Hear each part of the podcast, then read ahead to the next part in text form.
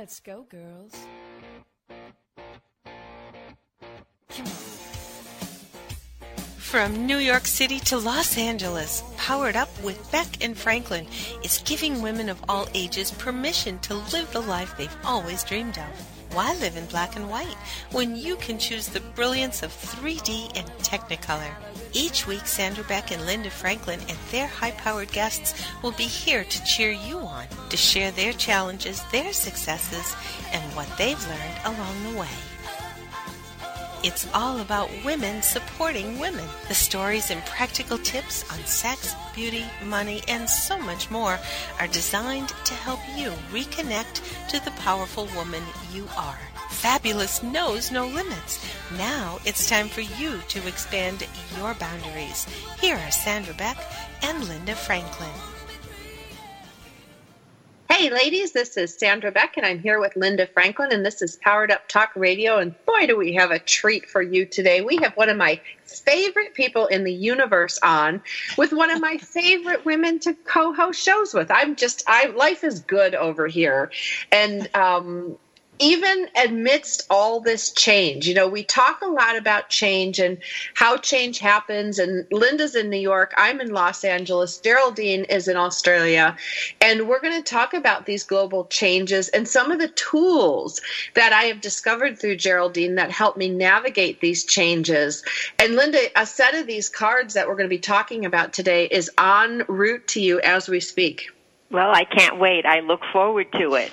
Uh, I haven't seen them before, so any anything that is that helps get us through this crazy is a is a very good thing. Although we're managing. I mean, here it, I mean, here in the U S, as you well know, it's like every day is like a whole new dawn of who knows what. But it, I mean, it, it, it's it's happening, and and what what really is so amazing is how fast it's happening. It's like it's like supersonic speed. Boom, boom, boom, boom, boom. Every day. I mean, you know, between the weather, between the politics, between everything, it's just like crazy, crazy, crazy, crazy. It is, it is. And one of the things that I came across, and oh my gosh, it's got to be three or four years now maybe, um, I came across these Australian Feather Magic Oracle cards, and it's a thirty-eight card deck, and just so you know, nobody's paid any promotional anything to, to be featured today. But I got a hold of a set of these cards, and I love them. I love them so much that I got a second set so that I could have one in my office and one in my home. And I've also got a set of animal cards and or dog cards and horse cards. And recently, Geraldine Teggelove, who's our guest today, has come out for this Alchemy for Now set of cards, and these oracle cards help you kind of figure out things and and and direction. And the reason that I wanted to bring Geraldine on today, uh, Linda and I, was because of all these changes. These cards are really great at at helping us navigate change, but more importantly, the new cards that Geraldine has out talk about alchemy, and alchemy goes back way in time, and I think of like how these changes are occurring, and to go back in time and look at some of these things that the ancient alchemists was very intriguing to me to go, well, how, what can ancient alchemy teach us today? Because alchemy is all about changing states, changing physical properties. What could that teach us about change today? So without further ado, Sandra, why don't you just tell us what you believe alchemy is? I mean, to me, when you say alchemy back, I guess it's it's sort of like the the um, the mystics um, in King Arthur's time, and, and, and everything that they, you know, they they could sort of see the future. Well, okay, and that's funny because for me, I think it's like, to me, it's chemistry, because you know me, I'm the big old science egghead. And so I look at it as like this precursor to modern day chemistry, and about transferring um, the transformation of matter, and particularly in yeah. ways of turning like base metals into gold, or to find this universal elixir. I mean, there's there's so many magical, mystical, wonderful things that come up with the word alchemy. Does that answer your question, Linda? Yeah, no, I, I mean, I, I thought of alchemy, too, as sort of, um, you know, like making potions and, and drugs to help people from plants and things like that. Um, and and that's where I, you know, I sort of saw it in, in like in Sherwood Forest or something. But um, let, let Geraldine come on and she can tell us exactly what it is. Uh, Geraldine Teggelove, why don't you demystify the word alchemy for us? Well, hello to Sandra and to Linda, and thank you so much for having me here today. It's always a pleasure chatting with both of you. And um, alchemy, yes, well, you're both right, really. So, you know, well done, ladies. Um, the ancient alchemists were really, and, and as Sandra said, turning ordinary metals into gold. That was, that's how they started out, let's say. And as Linda described, you know, making solutions and potions and all of that sort of thing, there is a bit of kind of uh, mysticism around the ancient alchemist. And, and uh, that's fair enough, because I remember the last workshop I ran on alchemy, and one lady came in and she said, I don't really know why I'm here, but you know, my daughter said, oh, Mum, should you be going to that? Because isn't that all about, you know, um, kind of spells and potions and things? And I just had to laugh, because there is just so much more to alchemy than what people imagine.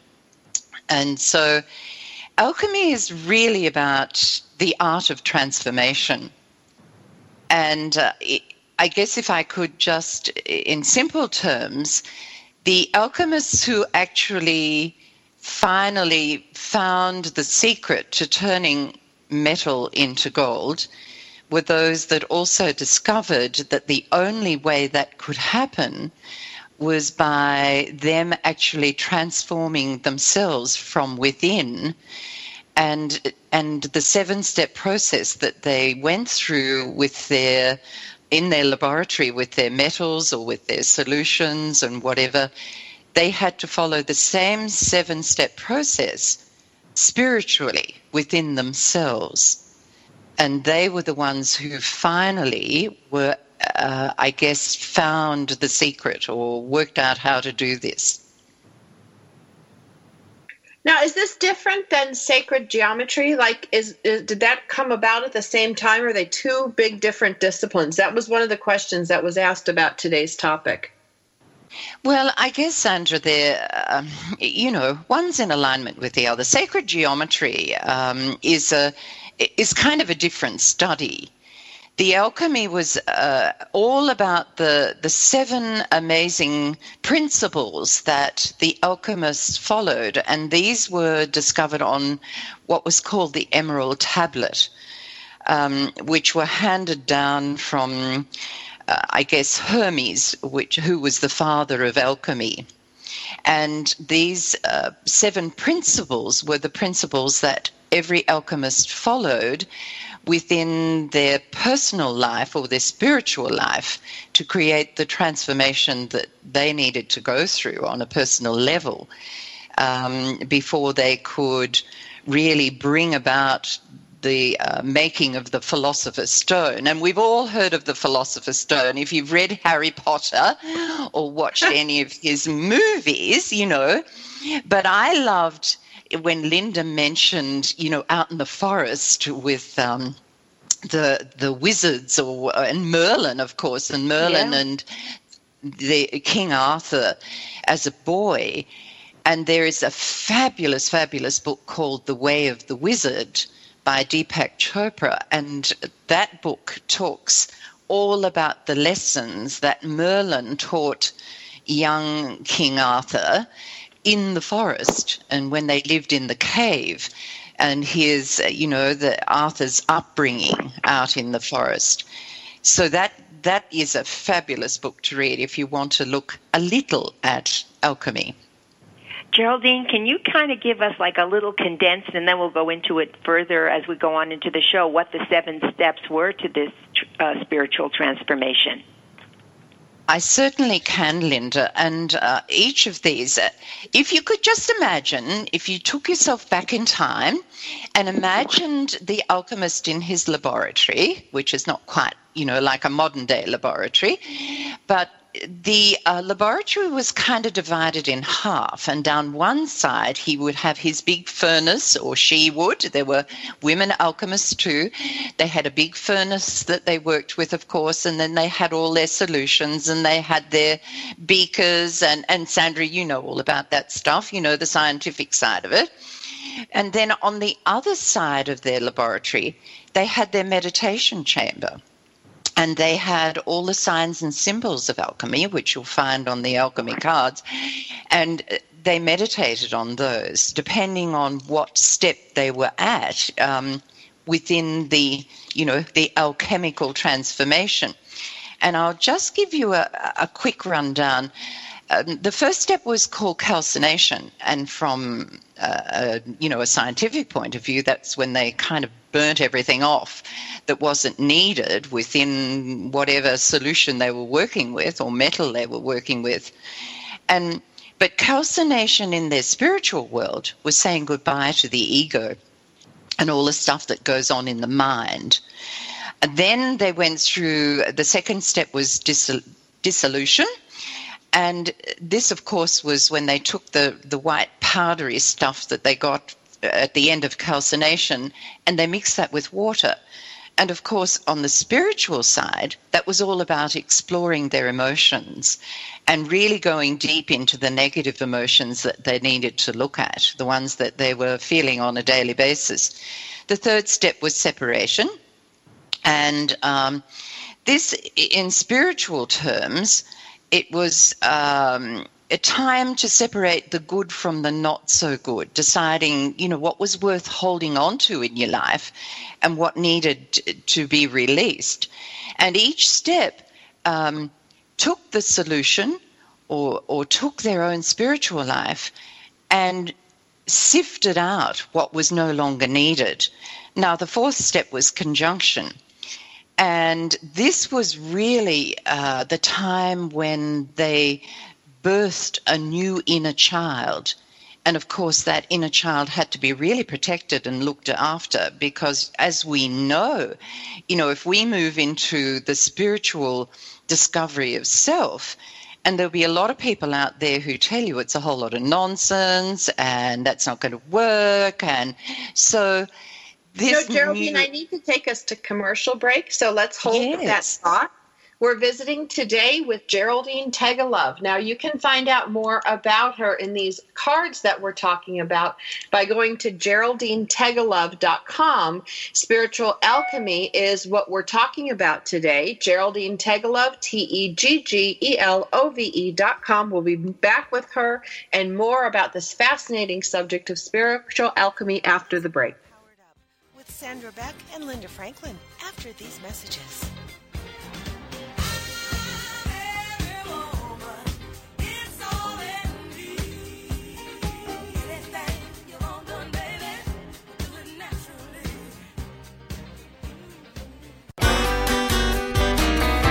It's words you never heard.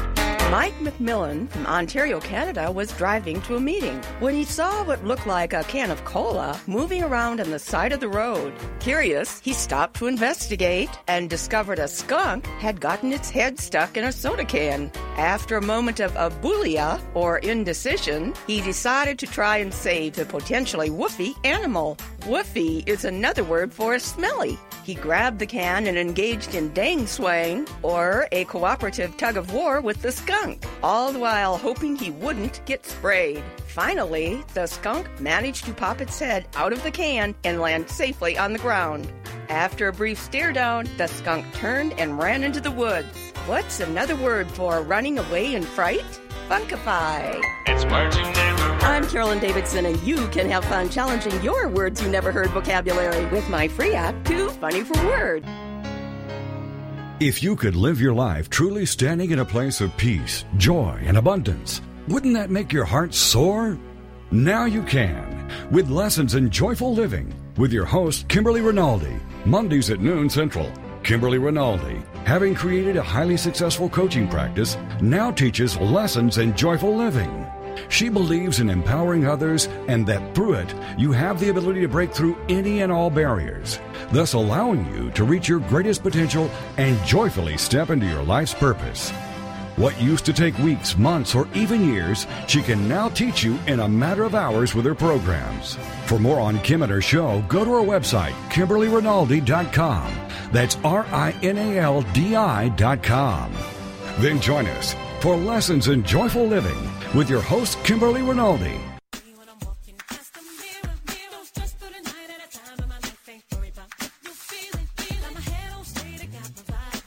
We're back with Sandra Beck and Linda Franklin. Here's more Powered Up with Beck and Franklin.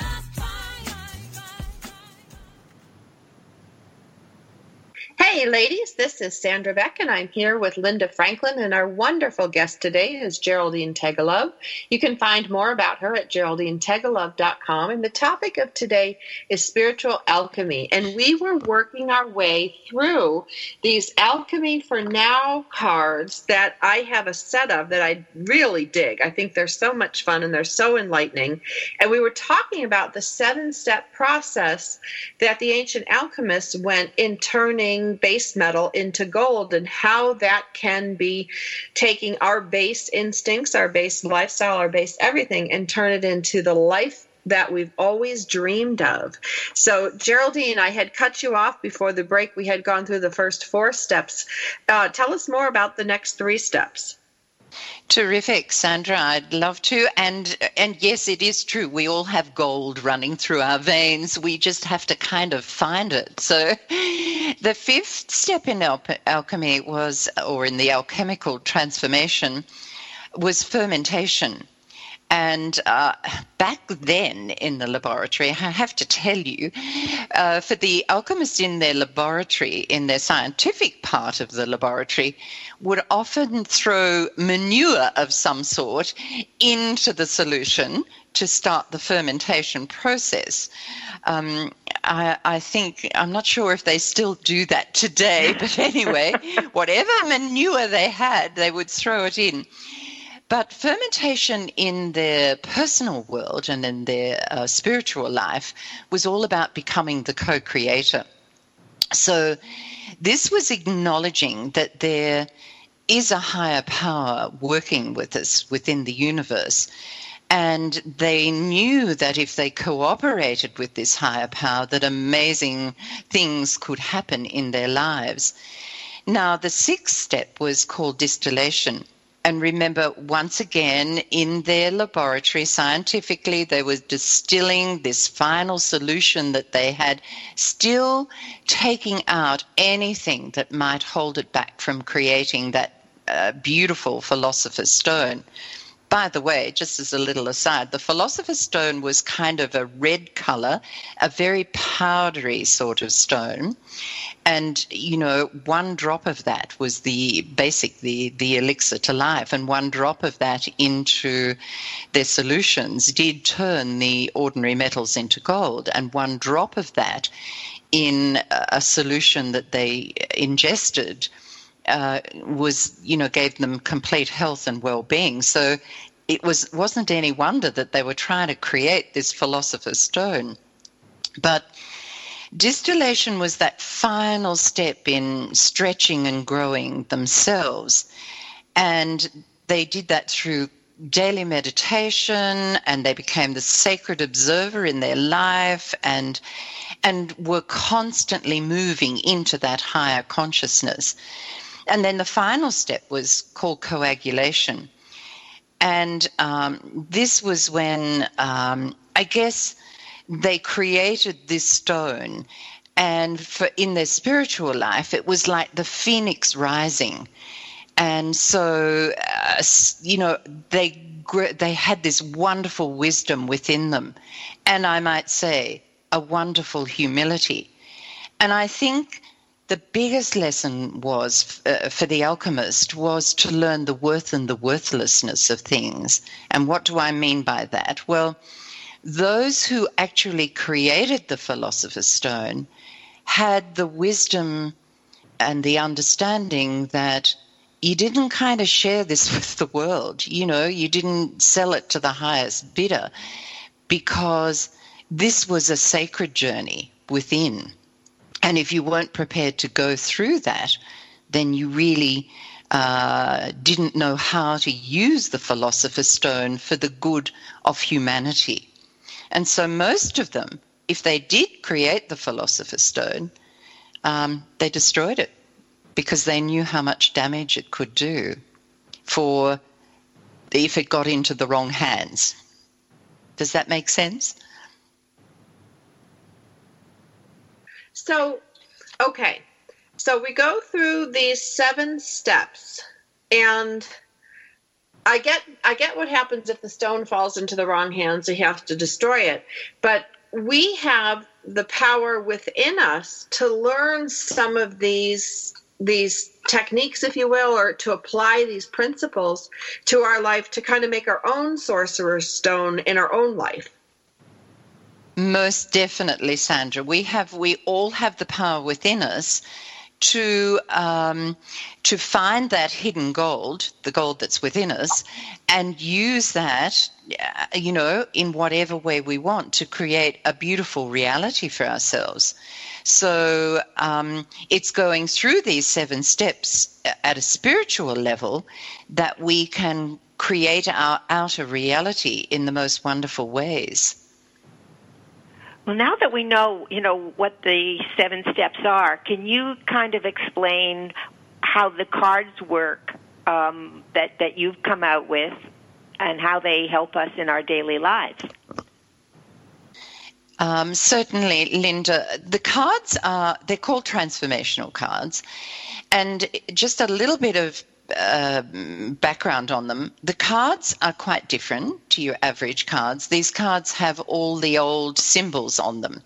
Because I have to go back a step here, Linda, and just explain that in uh, in ancient times, and perhaps even more so in medieval times, uh, if you were um, Uh, no, well, uh, let me explain this. Uh, originally, the pharaohs or the kings or whoever would employ alchemists to, of course, turn ordinary metals into gold because they wanted the wealth and the power and everything else. But then the alchemists going into medieval times, when the churches began to gain power and, of course, didn't want to give that power to the masses, alchemists really spoke out um, against what the churches were teaching, and so they either ended up on the, you know, on the fire themselves, were burnt at the stake, or were stoned, or whatever happened to them. They were um, killed off, I guess. So it wasn't really safe to say that you were an alchemist. Now, because of this, they created their own uh, special language. And this language was a secret language that was known to the alchemists. So they could discuss what they were doing and what uh, step they were up to or processes they were going through by using these particular symbols. And these are the symbols that you'll find on the cards.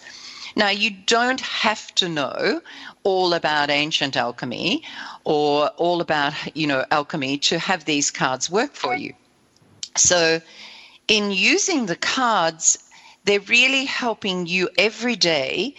Uh, if you choose a card, it tells you what you can focus on for that day or for that week or for that month, however long you feel you need to work on that particular step. And you meditate on it, on the symbol, and that helps you con- to connect to that step and really begins to change your life internally. Now, of course, the little guidebook that comes with it uh, will help you to understand the message that's on each card and what you're working with. And it gives you very little practical points, too, to focus on as the alchemist, because we're all alchemists. We're all transforming our own lives, and it's in our hands to do that. We don't have to go to somebody to transform our lives. It's all about us taking control. So do you have to be in well, a very qui- a quiet place or meditate on what you want to ask the cards um, before you before you work with them? Well, Linda, I always suggest that people get quiet and and find a little space for themselves to. Now you can take them in your pocket and go out in the in the garden or go for a walk out somewhere by, you know, where, wherever your favorite nature walk is, or you can just do it at home and just create that little space. Um, try and, and take a deep breath before you start. And always remember that you use your non-dominant hand when you choose a card. Why do you do this? Because then the non-dominant hand is speaking to your unconscious mind. Our dominant hand works with our conscious mind, which of course always loves to chatter away and tell us why it won't work and, you know, all the negative kind of stuff. That's what it tends to work towards.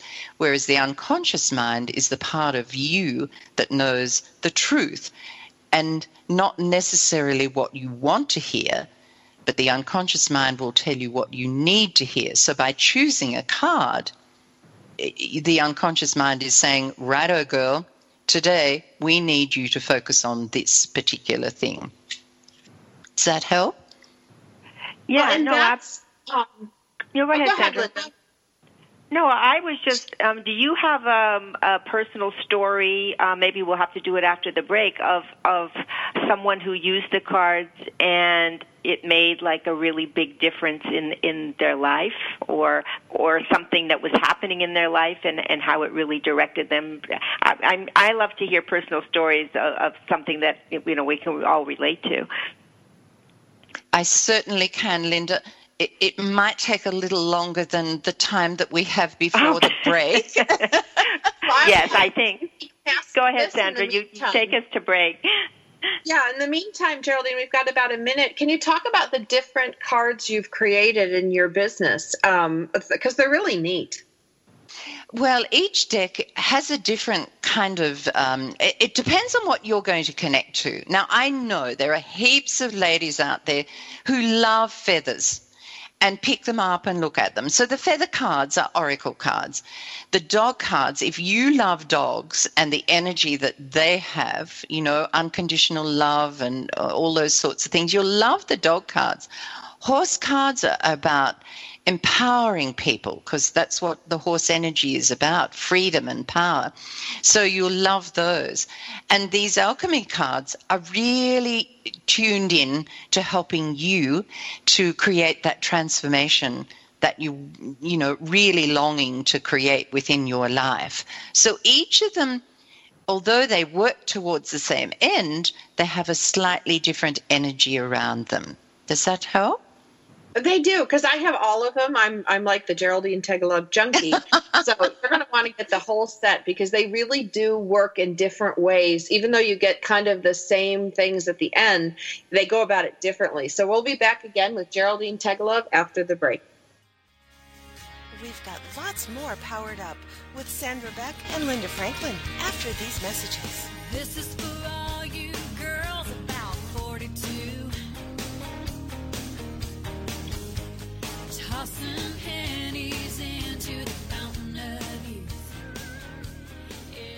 If you're ready for a big change in your work, your career, your happiness, your life, it's time for the Million Dollar Mindset with Marla Tabaka. Monday afternoons at two, one Central on Togi Net dot com. Marla believes that with the right mindset, anything is possible. Join us as successful life coach Marla Tabaka inspires you and her clients to explore, discover, and live your dreams by developing what she calls the Million Dollar Mindset. Marla will inspire you to take action on your dreams and reveal secrets to success that will help you realize your own unique power. Tune into the Million Dollar Mindset for heartwarming stories with Marla Tabaka. Learn tips and tricks to building a successful business and unlock the secrets to creating a happier, more balanced life through abundant thinking and attraction power. For more information on the Million Dollar Mindset, go to our website, marla tabaka dot com. That's M A R L A T A B A K A dot com. It's the Million Dollar Mindset with Marla Tabaka. Monday afternoons at two, one p.m. Central on Togi Net dot com. It's words you never heard. Gifts may gladden girls, but they seem to burden guys. That's what a recent study by Live Science says. Women respond with happy gratitude when they receive a present. But when a man unwraps a gift, he immediately feels a sense of obligation to the giver. Even those women who really don't like getting presents are pretty good at faking a smile. What do you call a person who fakes a smile? An exedesiast. According to psychologists, men tend to keep mental notes of what they got from whom and check it against their own generosity. Women, on the other hand, take gift-giving much less seriously.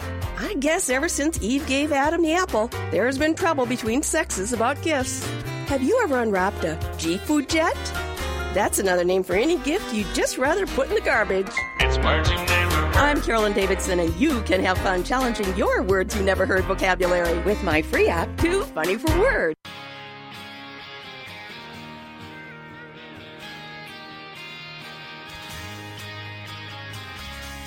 We're back with Sandra Beck and Linda Franklin. Here's more Powered Up with Beck and Franklin. This is for all you girls. Hey, ladies, this is Sandra, and I'm here with Linda Franklin, and we're visiting with Geraldine Teggelove, and you can find out more about her and her cards at Geraldine Teggelove dot com. And I know it sounds like I'm the pitch person today for these cards, but I really do use them, and they really are amazing. I have to tell you, like, my favorite ones are these Feather Magic cards. They're like my old favorite, you know, pack. And I keep getting this focus card when I'm being and feeling unfocused and, uh, and like kind of undirected, Geraldine. And, you know, there's only like, I don't know, what are there, forty cards or something like that in the deck? thirty-eight cards in this deck. So the mathematician in me, and this is Linda where I start getting all nerdy, nerd alert, um, I I actually took a journal and I tracked the three cards that I'd pull each night before I go to bed, and I would focus on them, you know, funnily enough. And the blue focus card came up, and it was a statistical improbability that I could get this four or five times a week. And when I settled down and focused on building my media business, which I was struggling with, it went away. Well, I was very unfocused the last week or so and, and kind of wandering around in my head going, what do I do now? And sure enough, during the radio show, I open up that box. Sitting right on top like a merry little sentinel is the focus card. And it's amazing how accurate they can be at reflecting what's going on with me and that I don't even notice. They work every time, Sandra. Uh, and people say to me, you know, how does how, how do you know? And I said, it's not me that knows. I, yes, I created the cards, but um, it's it's the fact that you are setting that intention to choose a card that will help you for that moment or that day or whatever. And once you choose with your non-dominant hand, you're taking the mind out of it, of what you really want to hear. I mean, we all want to choose the success card or the prosperity card or whatever card every day. Uh, or, you know, finding love, happily ever after, those sorts of cards. But But the unconscious mind knows what you need. So it's you that's doing it, Sandra. It's not anybody else. It's not the cards. The cards are just a little tool to assist you. So if you felt confident in within yourself, you could, uh, and, you know, you'd practice this for quite some time, you could actually just turn off the conscious mind and say, right, I'm speaking to the unconscious part of me. What do I need today? What do I hear, need to hear today? And, y- you know, the message would come through and you would grab hold of that and run with it. The problem is for most of us, our little chattering mind gets in the way. So to have a deck of cards or something is a wonderful tool that we can use to take out the mind and just work with what we need, not necessarily what we want to hear. So, Sandra, when you keep, you know, um, in the last couple of weeks, you said you were kind of unfocused and you kept pulling out the focus card. So what did you do in your life to refocus when you kept getting that card? It wasn't a surprise to you, right? It wasn't. It it wasn't. It wasn't. It was like, oh, oh, you're right. That was the surprise part. Um, and then I just needed to sit quietly. And this is where I think these cards work really well with, like, meditation and being quiet. Like, I like to use them in my bathroom at night because it's the only place that my kids and my dad don't come in and bug me, like, after hours, um, unless they're sick. But I can be in there quiet and private. And so I pull my cards, um, and I just put them right on the edge of my bathtub. I, I pull my cards, and then I look at them and think, okay, what are you telling me? What do I need? I, I ask myself, like, what is it I need to know today so that I can do my best tomorrow, or something like something that in my head. I pull the cards and I get the focus. I'm like, oh, focus. Okay, what do I need to focus on? And then I just shut my eyes and listen. And it's like, you need to focus on your business. You're not paying attention enough to your business. You're not, it'll give me really clear directions if I just shut up. And so, but I need to be quiet to do that. And I can't do it while watching T V or working out or handling the kids. Like, and you don't need a long time. I think the whole process for me takes about two minutes. It's not, it's not a big deal, but it is a big deal in identifying where I need to adjust. It's kind of a thing where you can run, but you can't hide because the cards are always going to pull you back. Yeah. I love that, Linda. That's right. And just and and please try not to take them for a swim, as I did with my iPhone a couple of weeks ago. I was li- I wanted to listen to something in the bathtub, and guess what? The iPhone dropped right into the bathtub. So focus on not getting your cards having a swim while in there with you. that, that'd be really getting into the emotional side of things, wouldn't it? Oh, most definitely. And Sandra and Linda, because Linda, before the break, you asked me about, you know, a personal story. And yes. I know with, with these cards, and uh, understand too that I work with these cards for at least twelve months to two years before I actually publish them, because I want to make sure that they do work with real people in real time before I kind of put them out into the world. And And I was, one day I was working with this um, particular lady, and um, and I said to her, so would you mind, we're going to use my alchemy cards today. I like to test run these on people. And she said, no, I'd love to. And um, she chose the, the card that came out immediately was the second step, which is all about the emotional side of things. And, and, um, she sat just staring at it for a little while. I mean, when I say a little while, it would have been an unusually quiet time of about twenty seconds, I suppose. But, you know, when there's that pause. And and suddenly she just burst into tears. And I I said, okay, can you tell me what's going on within you? And she said, I don't know, but there's something in this card that the, all the emotional stuff is just rising to the surface, and I know I haven't dealt with it yet, and I know there's a lot of stuff there that I've been pushing way down under, but it just seems like that it's coming up at this moment. So we went in a little deeper, and we looked at some of the things that happened way back when in her childhood that she really hadn't Uh, looked at, hadn't been game enough to face, I guess, for a very long time.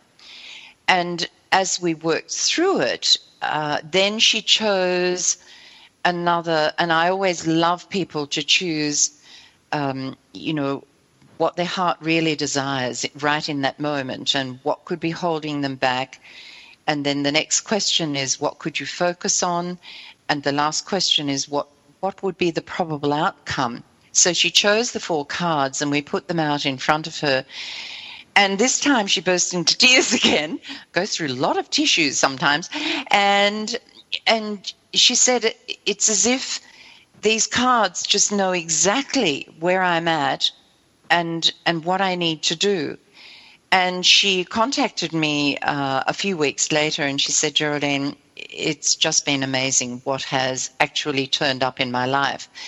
So the cards really do at the unconscious level. And if you've been putting it off and putting it off, then at one point, the universe will stop pressing buttons and actually give you a really big shove and make sure that you do listen and do what needs to be done. And the cards help you to do that. Well, they help you, but they also give you a lot of peace. At least they do for me, um, especially when I have, like, I call it crazy brain. You know, before I go to bed, sometimes my brain is all crazy, and it's jumping from like a like a frog, jumping from one lily pad to the other and over to the rock, and around and around we go. And I can't seem to settle down enough to really focus. I think it's funny, I keep using that word, but really focus on what I need to do the next day or what I need to be working on or thinking about. And so I like the direction it gives me, and it's very peaceful and it's very quiet. It's it's non-invasive and it's not scary or creepy. You know, the first, you know, when I first came across cards like these, I'm like, oh my gosh, like these look crazy. Like I wouldn't even know where to begin. But especially if you're a beginner, I think the feather cards are a great place to start because they are really simple and you can get you can get what you need, and you can kind of see what, um, like what, where you need to focus on. And I think that's like a best friend in a, in a deck of cards. Sandra, I have a question for you because you say you, you do this just before you go to sleep. Um, I usually fall asleep, and, and I get crazy brain in the morning when I wake up. Like this morning, it was four o'clock. Um, But so you you so at, if you use them at night before you go to sleep and you pull two or three or four cards or whatever, and it tells you focus or whatever else it might tell you, then do you um, ask for some answers to come to you while you're sleeping? Absolutely, that, like you got it in one. I I. You know, not to be obnoxious about my nighttime ritual, but I have this little routine. I listen to my Doctor Joseph Gallenberger meditation tape. It's thirty-five minutes. And I deep condition my hair and soak in the tub while I do the same thing. When that's over, I rinse my hair, I towel up, and I get my P Js on. Then I put my three cards down or my one card, depending on how much, how late it is at night. Then I look at that and I say, okay, while I go to sleep, I want the answers to come to me and what I need to do so that I'm raring to go in the morning when I go to sleep. And then I go to sleep and I sleep the whole night, and then I get up and it's there. That's fabulous. That's, that's, you know, that's wonderful. It's yeah, there. I mean, I like people to know what it looks like. I like people to know that, you know, the cards are easy and they're fast and they're not invasive and they're not, they don't violate any of my traditional, you know, religious beliefs. Um, so I, I'm going to take us to commercial break, but you guys are going to want to check these cards out at Geraldine Teggelove dot com.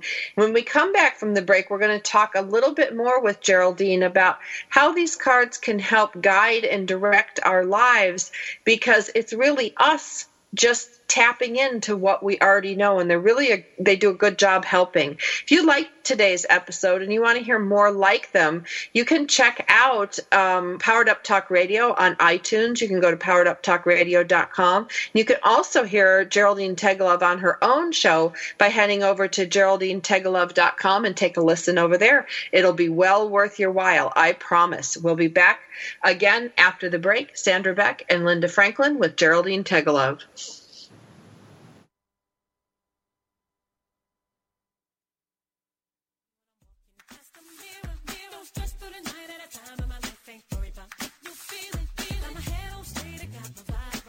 We've got lots more Powered Up with Sandra Beck and Linda Franklin after these messages.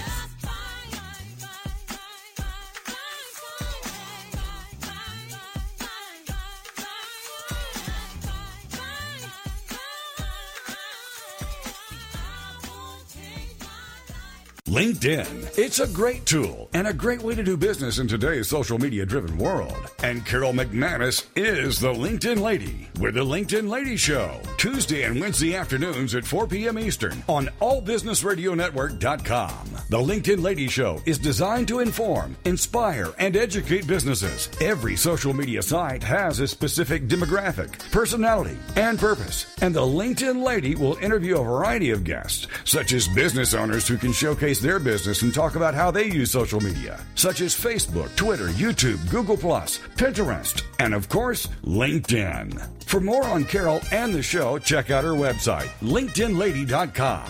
As trends change and new applications become available, the LinkedIn Lady Show will bring that information to you in an easy-to-use, fun, and engaging way. Every Tuesday and Wednesday afternoons at four p.m. Eastern, it's the LinkedIn Lady Show with Carol McManus on all business radio network dot com.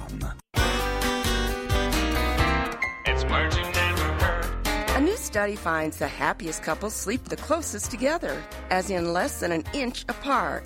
A survey of one thousand couples found that eighty-six percent of those who kept such close perimeters reported they were satisfied with their relationship. Only sixty-six percent of couples who slept thirty inches apart or more reported being completely happy in their marriage. What's the word for getting up on the wrong side of the bed? Metutalipia. Another predictor of relationship happiness is touch. While ninety-four percent of couples who made physical contact throughout the night reported a happy relationship, just sixty-eight percent of couples who kept their distance did the same. What's the word for the semi-conscious state between sleep and wakefulness? Hypnopompic. It's words you never heard. I'm Carolyn Davidson, and you can have fun challenging your words you never heard vocabulary with my free app, Too Funny for Words.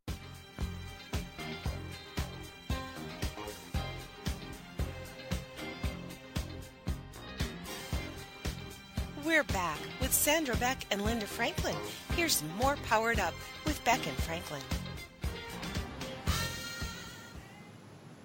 Hey, ladies, this is Sandra Beck. I'm here with Linda Franklin and Geraldine Teggelove, and you got it. I was playing with my cards uh, during the break, and they're just so much fun, Geraldine, and I want to share with our listeners. Um, You know, I have lots of oracle cards. I get lots of free stuff. And, you know, when I was growing up, um, I had access to lots of different tarot cards and all these things, uh, different decks, different everythings. And they were always so confusing to me, and they just took so long to get to the point. And one of the things I will say, Geraldine, that I really like about your cards is that you don't need to have any background. You don't need to have a whole directory. You don't need to have a map and a book and a, all this stuff. You can pick them up, and they're like one word on the card, but they're meaningful words. And I want to, I just want to read some of these, like, you know, direction and spirit and sacred knowledge and fun and intuition and nurturing. And um, one of the days I was feeling really bad, Geraldine, and I was I was just in a, in a tough place, and I hadn't been out of the house. You know, we were stuck in the snow, stuck in this house, and I pull up the cards of, like, happiness, fun, and journey. And I was like, boy, if that wasn't three cards telling me to get out of the house and get out of the cabin fever. You know, they can be so funny and so blunt. Um, and then, of course, they can be more like, you know, you need to focus, you need, need to seek grandparent wisdom. Like, I, I get those things. But I love that you have simplified things greatly and sped it up, because honestly, I don't have time to sit there. I'd fall asleep trying to run a whole, you know, deck of things and having to memorize. Like, forget it. I wouldn't do it. Well, I have to tell you a funny story, Sandra. Um, when I I had all of these things, I had this beautiful set of nature spirit cards, which I work with constantly. There are seventy in the pack, and I use those to do all my in-depth readings for people, for clients. And um, I met this beautiful lady who was going to help me uh, get some things published and out there. And I, I went along with my gorgeous nature spirit cards thinking, oh, she's going to love these, and these are going to be absolutely fantastic, and they're going to be so, you know, how you go on and on and on in your mind. And I got there and I put them down in front of her, and she said, Geraldine, um, you're not serious, are you? I said, what do you mean? And burst into tears. and and she said, these are too uh, deep and meaningful. They're too complicated. Go away and bring me back something that I can sell. Well, I went home with my tail between my legs, and poor Bill, he was driving on the way home, and, and I was on and on and on about it, you know, telling him how terrible it was that she'd put my cards down and, and she didn't like them, and, you know, carried on a treat. And he quietly, and as he always does, turned and said, well, what are you going to do about it? So I didn't get any sympathy there. So I went home, and I once again said to Spirit, okay, what am I supposed to do? And I just looked across the room at my, and we have feathers all over the house here because I'm this incredible collector of feathers.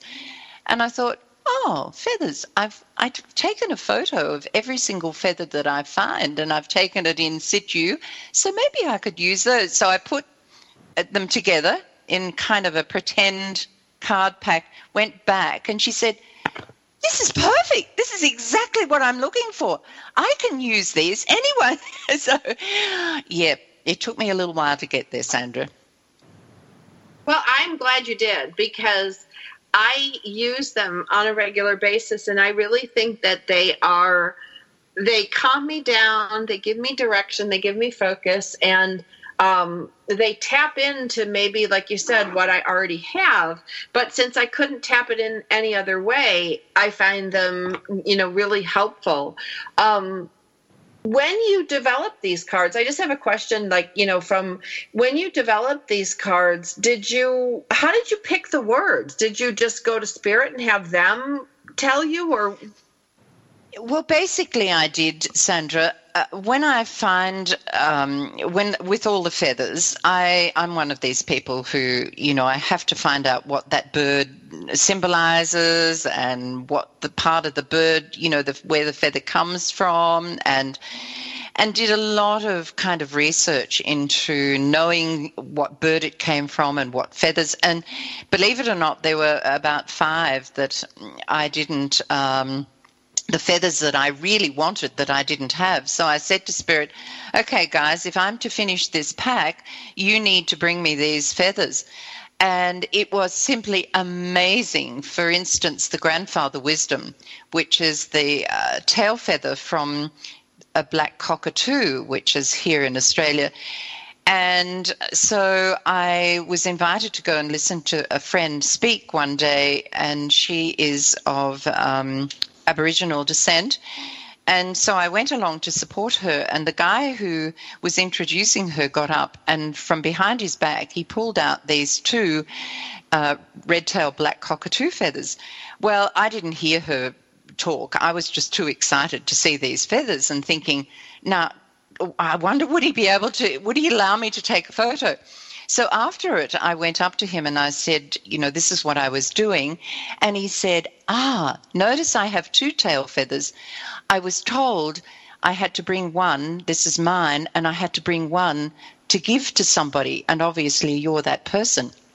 So I got my red-tailed black cockatoo feather. And I could tell you several ways, you know, others as well. It was amazing how they appeared in my life.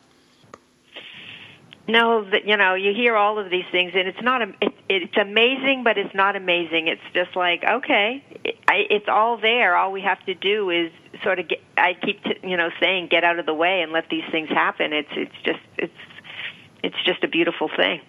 Now, Sandra says, you know, she, she's had several readings with you, and she said they're just fantastic, and she loves them so much. Can you tell me and, and the rest of our listeners how that works? Um, do you do it on Skype, and, and how, how, how does one prepare to have a reading with you?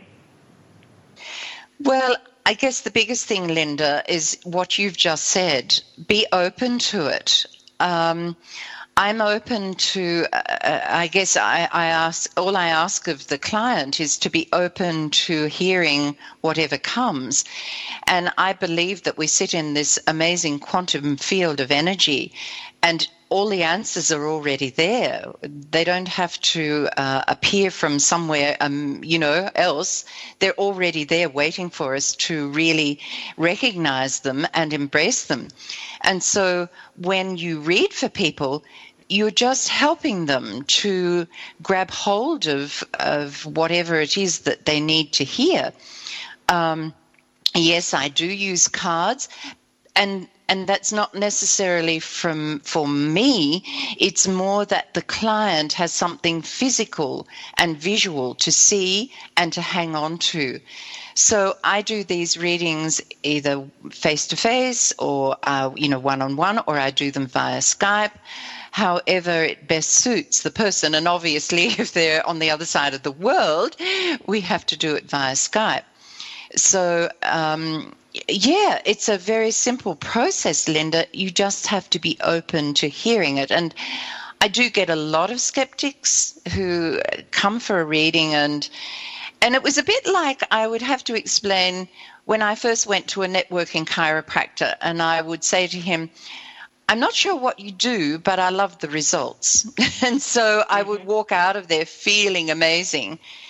And, you know, I I love to assure people too that I only work with positive things, positive messages, positive outcomes.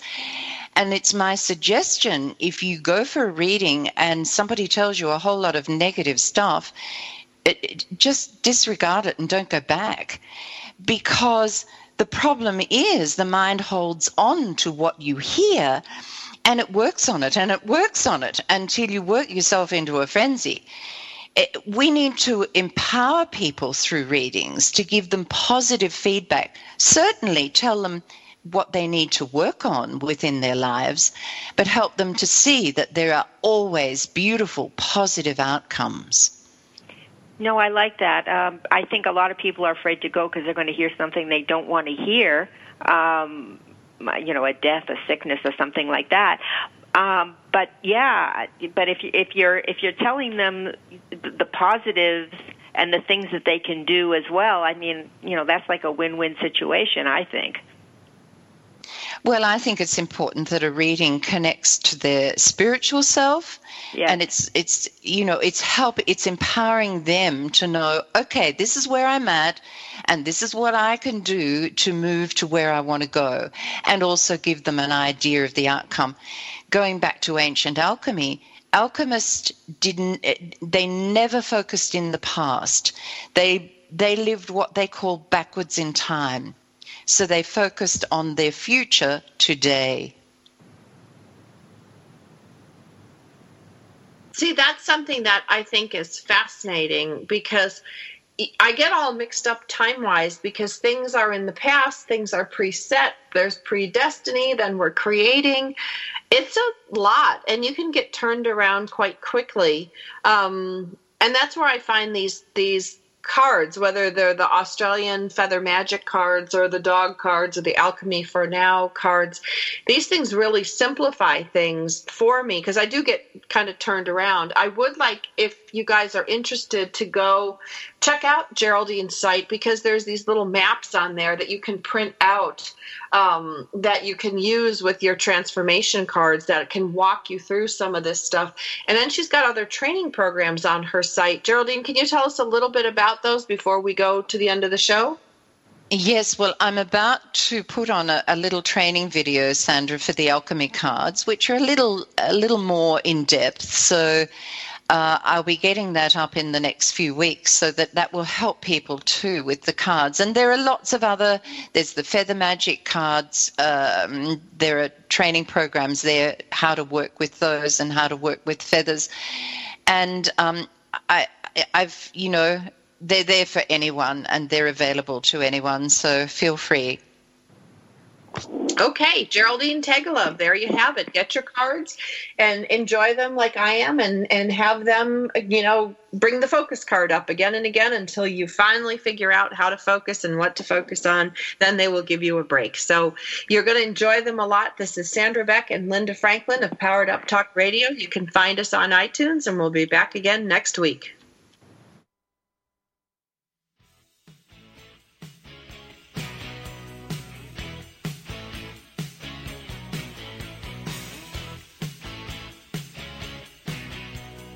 We're so glad you joined us for Powered Up with Beck and Franklin.